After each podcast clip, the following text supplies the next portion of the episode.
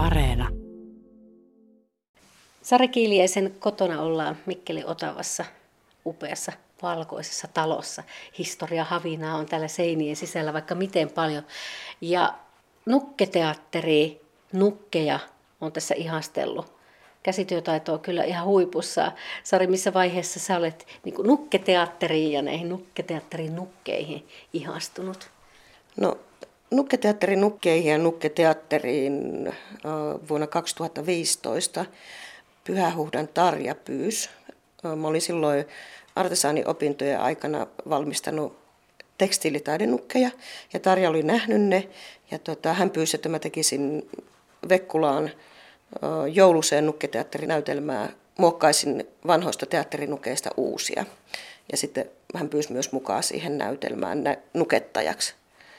Ja se, se maailma kyllä vei niin kuin ihan mennessään. Mikä siinä koukutti sinut?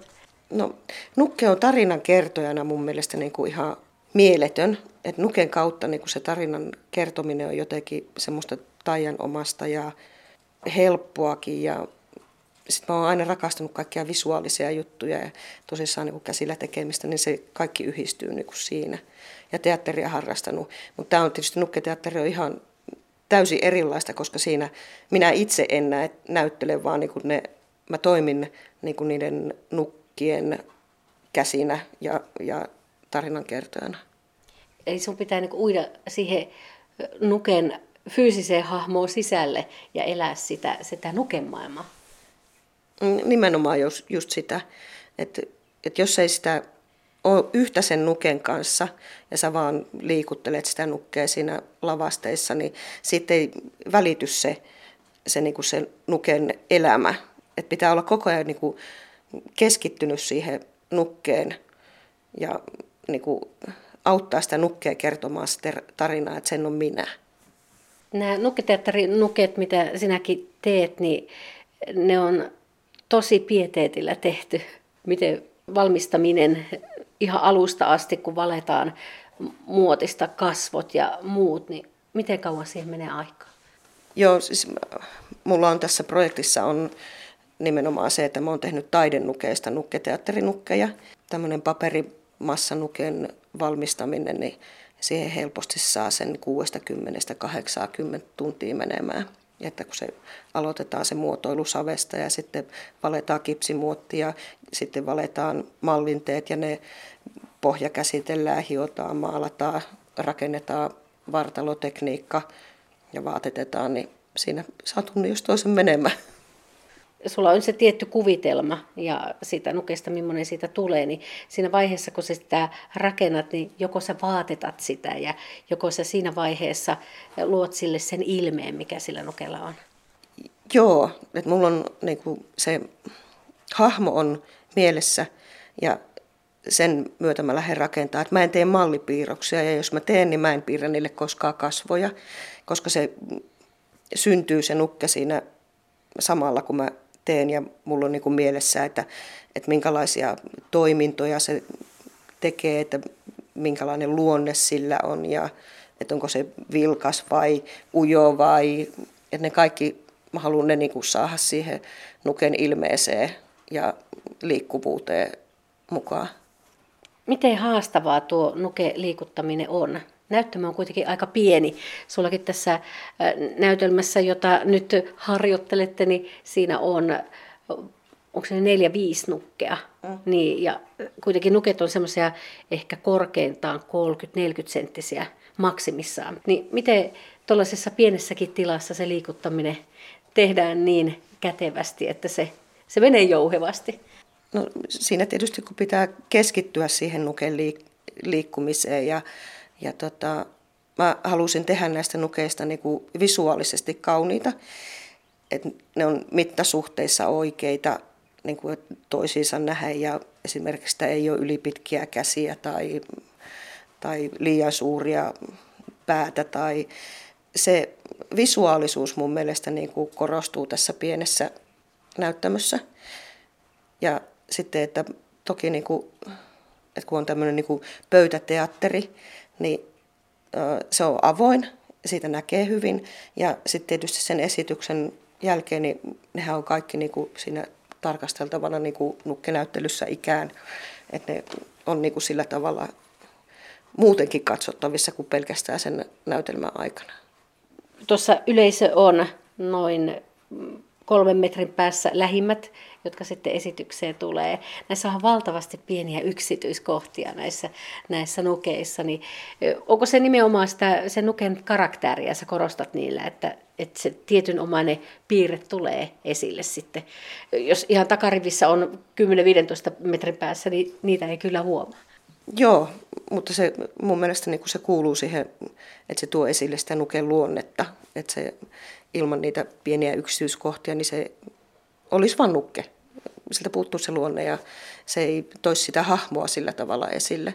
Mutta sitten taas kyllähän me katsotaan telkkariakin monen metrin päästä ja siellä ihan yhden lailla on niitä pieniä yksityiskohtia. Toki tämähän on vaan semmoinen noin puolen tunnin mittainen esitys, mutta sitten tietysti se tarina on myös kirjoitettu, että se ja Henni on tehnyt sinne ihan älyttömän hienon tarinan sen mun idean pohjalta, että se tarina myös tukee niitä pieniä yksityiskohtia, mitä on, tapahtuu siellä lavalla. Sari Kiiliäinen, sä aloitit vuonna 2018 opiskelut käsityömestariksi.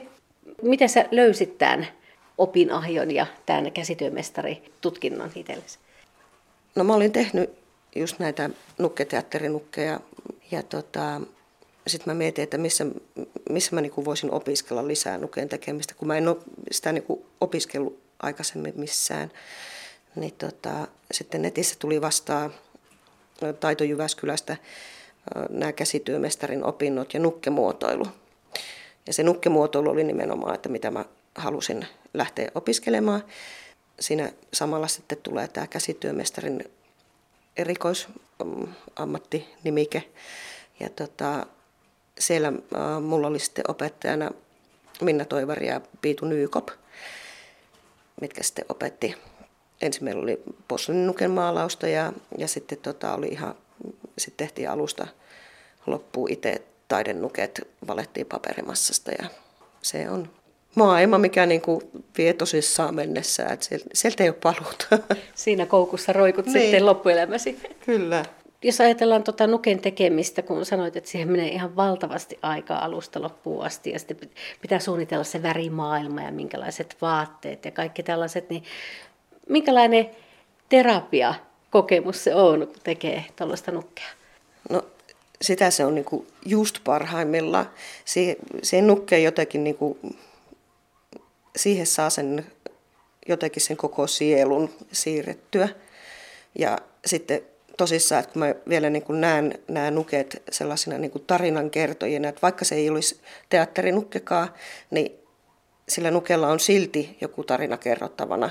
Ja kaikki nuket, mitä mä oon tehnyt, niin mä oon myös niin kuin nimennyt, että niillä on jo se luonne siinä valmistaessa. Ja sinne saa niin kuin tuntoja purettua, että, että mä olen mun nukeista on sanottu, että toi on ihan teidän Jennin näköinen ja toi on Jessica ja, et se, et, ja sitten ilmeet, eleet löytyy sellaiset, että, että tota, mitkä kuvastaa jotenkin sen hetkisiä fiiliksiä.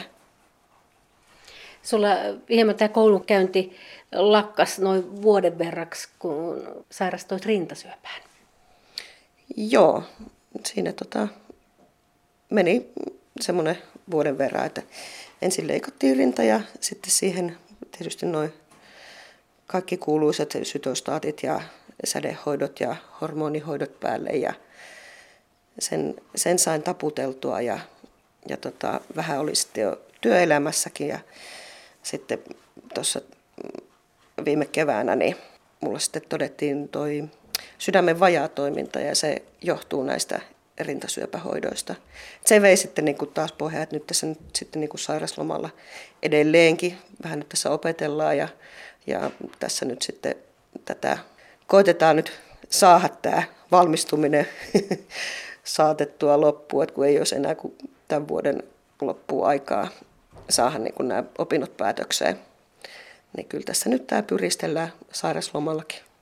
Minkälaista terapiaa tästä nukenteosta ja tästä ensi rakentamisesta on ollut tässä tämän matkan aikana? No ehkä tekeminen on ollut tietysti vähän haastavaa, että on ollut vähän remppaa käsiä ja silmiä ja vähän kaiken kanssa, mutta tota, se, että taas jälleen kerran saa huomata, että mulla on ihan mielettömiä ihmisiä ympärillä, mitkä niin kuin tukee koko ajan niin kuin tässä matkassa ja sitten on, että he on niin kuin mukana ja tukemassa ja heiltä saa niin semmoisen avun jotenkin ja tämmöinen niin jälleen kerran teatterin tekeminen yhdessä. Tämä yhteisöllisyys on samahenkistä ja näiden ihmisten kanssa niin kuin se varmaan kaiken terapeuttisin osuus. Sari Kiiliäinen, puhuit jo tuossa aiemmin visuaalisuudesta, mikä, mikä tässä Nokketeatterissa on ja sen luomisesta. Miten hyvin olet onnistunut nyt, kun mietit tätä tulevaa näytelmää, jonka ensi ilta on 19. päivä, niin miten hyvin olet mielestäsi onnistunut siinä oman ajatusmaailman ja sen mielikuvan? Miten se on toteutunut tuossa pöytänäyttämöllä? No itsehän sitä on nähnyt vasta vaan niin kuin, että harjoitellessa peilin kautta ja pienen pätkän videokuvaa. Tuossa eilisessä päivänä Hennin kanssa, kun harjoiteltiin, niin otettiin pientä videopätkää. Ja tota, sitä, että vaikka se oli niin kuin harjoitustilanne, niin mun mielestä se, niin kuin, se, se sopi mun silmään hyvin. Mä, mä kyllä pidän tästä ja sitten just niin kuin, että, että nuket on onnistunut sellaiset, sellaiseksi, mitä mä oon niin kuin ne hahmottanut ja kuvitellut ja että hyvä siitä tulee. Mutta se on kaikkea muuta myös tuon näytelmän rakentaminen. Se on myöskin äänimaailman luomista siihen. Teillä on taustanauha 25 minuuttia pitkä, jossa vuorosanat tulee niin kuin, niin kuin tota, no, kaikki luettu etukäteen tai esitetty etukäteen ja siellä on tehty iso työ tuon audiopuolenkin toteuttamiseksi. Joo, siis tämmöiset noviisit ääninäyttelijät, ensikertalaiset, minä ja, ja sitten tota Henni, kuka on myös toisena nukettajana tässä. Ja mun tytär ja hänen puolisonsa on tässä ääninäyttelijöinä. Ja, ja tota, me haluttiin Hennin kanssa, että se nauhoitetaan tämä tarina. Että et niin kuin esimerkiksi, jos tulee vaikka sellainen tilanne, että jompikumpi meistä on estynyt esiintymään, niin ei tarvi opetella uudestaan vuorosanoja. Ja sitten kaikki nämä taustaäänet ja äänitehosteet, niin mun puoliso Paulin kanssa sitten tehtiin, leikittiin mehiläisiä ja huhuiltiin kuin pöllöt ja nauhoitettiin koiran kuorsaamista ja ulvomista ja Pauli teki tosi ison työ sitten niin kuin näissä miksaamisissa ja dialogiajoituksissa ja että se on tietysti siinä nukettamisessa, että se joudutaan niin kuin miettimään, että, että oikea-aikaisesti ne nuket toimii tuossa pöydällä. Mikkeliläinen Sari Kiiliäinen valmistuu vuoden vaihteessa käsityömestariksi. Hänen projektinaan on ollut taidennukesta nukketeatteri Nukeksi. Myös oma nukketeatteri on perustettu ja ensi ilta esityksellä on tämän kuun 19. päivä. Tarinassa on myös paljon suomalaista mytologiaa. Se on sulle semmoinen, semmoinen kaivo, josta ei vesi koskaan lopu. Joo, ja siis se on vielä tota, yhteinen mielenkiinnon aihe niin tämän Sammatin Hennin kanssa, mikä on mukana tässä. Ja Lipsasen Seija, Henni ja Seija on käsikirjoittanut tämän tarinan yhdessä, että mä heille kerroin, että mitä hahmoja siellä on ja vähän niin kuin, että mitä mä haluan, että ne tekee. Ja he sitten yhdessä kirjo, käsikirjoitti tämän näytelmän ja tosissaan, että meillä kaikilla on niin kuin sama mielenkiinto tähän suomalaisiin perinteisiin ja kansauskomuksiin ja niissä esiintyviin hahmoihin. Että sieltä löytyy niin paljon kaikkia erilaisia hahmoja ja heidän tarinoita. Että meillä riittää Hennin kanssa tässä niin kuin jatkossakin töitä, kun me ruvetaan niitä hahmoja sieltä tuomaan esille. Ensin me rakennetaan nuket ja sitten kerrotaan heidän tarinat. Tässä on myös mielenkiintoisia nimiä näillä sun nukeilla. Kerrotko vähän niistä? Tässä esityksessä on mukana rahko, sitten on höyheneukko ja luonnottaret päivätär ja kuutar ja metsälintu teeri. Ja kaikilla näillä on oma tarina kerrottavana suomalaisessa mytologiassa. Kerro esimerkiksi tuosta teerestä. No, teerestä kerrotaan, että, että se on tämmöinen, sen lisäksi, että se on niin kuin tietysti ruokalintu, niin teeri on myös noita lintuna esiintyvä. Eli noita voi ottaa teerilinnun hahmon, mutta yleensä teerilinnun hahmona esiintyvä noita on hyvä noita. Että pahat noidat ei esiinny teerinä. Ja teerellä on semmoinen taikavoima, että jos varkaa jalanjäljissä poltetaan teeren sulkia, niin alkaa varkaan jalkapohjaa niin kamalasti polttelee, että sen on ihan pakko tulla tunnustaa rötöksensä. Tuolla Rahkolla on vähän rankempi historia. Rahko nyt että tässä meidän tarinassa ei tällaisena hahmona esiinny, vaan vähän toisenlaisena, mutta Rahkosta kerrotaan, että metsäsuomalaiset on uskonut, että itsemurhan tehnyt henkilö, niin hänestä tulee Rahko. Ja Rahkohan on niin kuin se tyyppi, mikä on tervannut kuun. Miten siinä sitten käy, se selviää tämän näytelmän loppuhetkillä, mutta Sari Kiiliäinen, sinä yhdessä Henni Sammatin kanssa olette perustanut tämmöisen Kaamossaaga nukketeatterin. Joo, kun Hennihän on nyt tehnyt sitä tätä nukketeatterihommaa jo useamman vuoden ja hänellä on ollut näitä erilaisia esityksiä, mihin mä nukkeja tehnyt ja meillä on sitten ollut haaveena, että me saataisiin niin nyt nämä meidän voimat yhdistettyä, että minä kun olen tehnyt niitä nukkeja ja Henni niitä esityksiä, niin sitten tuumattiin, että perustetaan yhteinen nukketeatteri ja Hennin edellisessä nukketeatteriprojektissa oli Kaamossaaka nimitys ja, ja se, oli, se oli meidän mielestä niin kuvaava tätä meidän toimi, toimintaa varten, että päätettiin, että pidetään se, että, että halutaan nimenomaan saakoja tarinoita kertoa, antaa ääni näille unohdetuille, melkein unohdetuille hahmoille, mitä tämä suomalainen perimä on täynnä. Miten Sari kuvailisit, minkälainen nukketeatteri kulttuuri pöhinä meillä Suomessa on tällä hetkellä? No se, mitä mä oon niinku seurannut tuolta, niin se on kasvava ala. Ja mikä on mun mielestä niinku ihan älyttömän hienoa, että tekijöitä tulee lisää ja sekä nuketekijöitä ja sitten teatterin tekijöitä. Aika paljon niin kuin nuketeatterin tekijät itse tekee nukkeja että, niin kuin suurimmalta osalta. Mä kyllä niin kuin soisin, että tämä näkyisi enemmänkin. Että jotenkin nämä kaikki vauhdikkaat räiskintäanimaatiot, mitä menee jatkuvasti lapsille tuolla telkkarissa, niin tämmöinen on niin kuin mun mielestä aika hyvä vaihtoehto sille. Satumaailmassahan ollaan.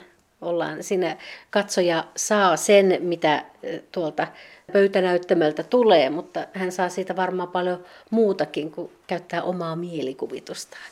Mikä sun mielestä on sadun vahvuus? No, mun mielestä sadun vahvuus on tarina tuntuu hullulta, että, niinku, että aikuiset tänä päivänä jotenkin vierastaa satusanaa. Että satuhan on tarina. Että se, se ei ole niinku mitenkään sellainen niinku pelkästään lapsille tarkoitettu, vaan niinku, että kaikilla meillä on tarina ja sen kerrotuksi tuleminen on niinku tosi tärkeä. Ja se, että me myös kuultaisi ne muiden tarinat, eikä pelkästään, että, niinku, että, että tosi some on nykyään täynnä noita tarinoita ja me selataan niitä vaan ohi. Me ei niinku välttämättä kuulla siltikään, mitä se kaverin tarinassa kerrotaan. Me sa- saatetaan tykätä siitä lukematta, mutta kyllä meidän pitäisi niinku niitä satuja, tarinoita kuunnella. Satu on vähän semmoista kierrätystaidetta, ja kierrätystä sinä olet myöskin tässä omassa nuketeatteriharrastuksessa käyttänyt niin paljon kuin mahdollista? Joo, mulla on työhuone täynnä aarteita ja sitten mä kulen tuolla luonnossa ja kerään kaikki kivet ja männynkävyt. Sieltä löytyy hirmuisesti kaikkia niin kuin kierrätettävää aaretta myös niin kuin taiteen tekemiseen ja mielikuvitus on vaan rajana, että niin kuin tämmöisen pöytäteatterin rakentamisen, että ei, ei tarvi olla niin kuin mitään hirveän monimutkaisia rakenteita. Että riittää, että on musta sermi ja siihen luotu se maailma erilaisin värein ja, ja materiaalein. Ja varmasti niin kuin kotota löytyy jokaiselta, niin kuin, jos haluaa pöytäteatteria tehdä vaikka niillä parpinukeilla, niin sieltä pystyt pöydän päälle rakentamaan mitä uskomattomimpia maailmoja. tämäkin sinun teatterisi liikkuu aika helposti paikasta toiseen. Eli jos, jos tilausta tulee, niin sä pystyt sen autoon pakkaamaan ja lähtemään sen kanssa esitystä tekemään. Joo, tämä ei vie kuin semmoinen suurin piirtein kaksi kertaa kaksi metriä tilaan. Ja, ja sitten me haluttiin Hennin kanssa, että toteutetaan se mahdollisimman johdottomasti, että, että sähköä ei tarvii, että meillä on valaistus ja äänentoisto on sellainen, että se toimii akulla ja pattereilla, että tämän voi viedä vaikka metsään tämä esitykseen, että se ei ole siitä kiinni, että löytyykö virtaa. Työmäärä yhtä nukkea kohden on valtava. Mutta Sari Kiljanen, osaisitko sä laskea hintaa tuollaiselle nukelle, jonka sä oot valmistanut kaikella rakkaudella ja pieteetillä? No tota, kyllähän sitä tietysti näiden opintojen aikana on joutunut laskemaakin, että mikä on tällaisen paperimassa taide nuken hinta ja niin kuin kaikki ne suunnitteluineen ja töineen, niin sille joku 500-600 euron hinta tulee.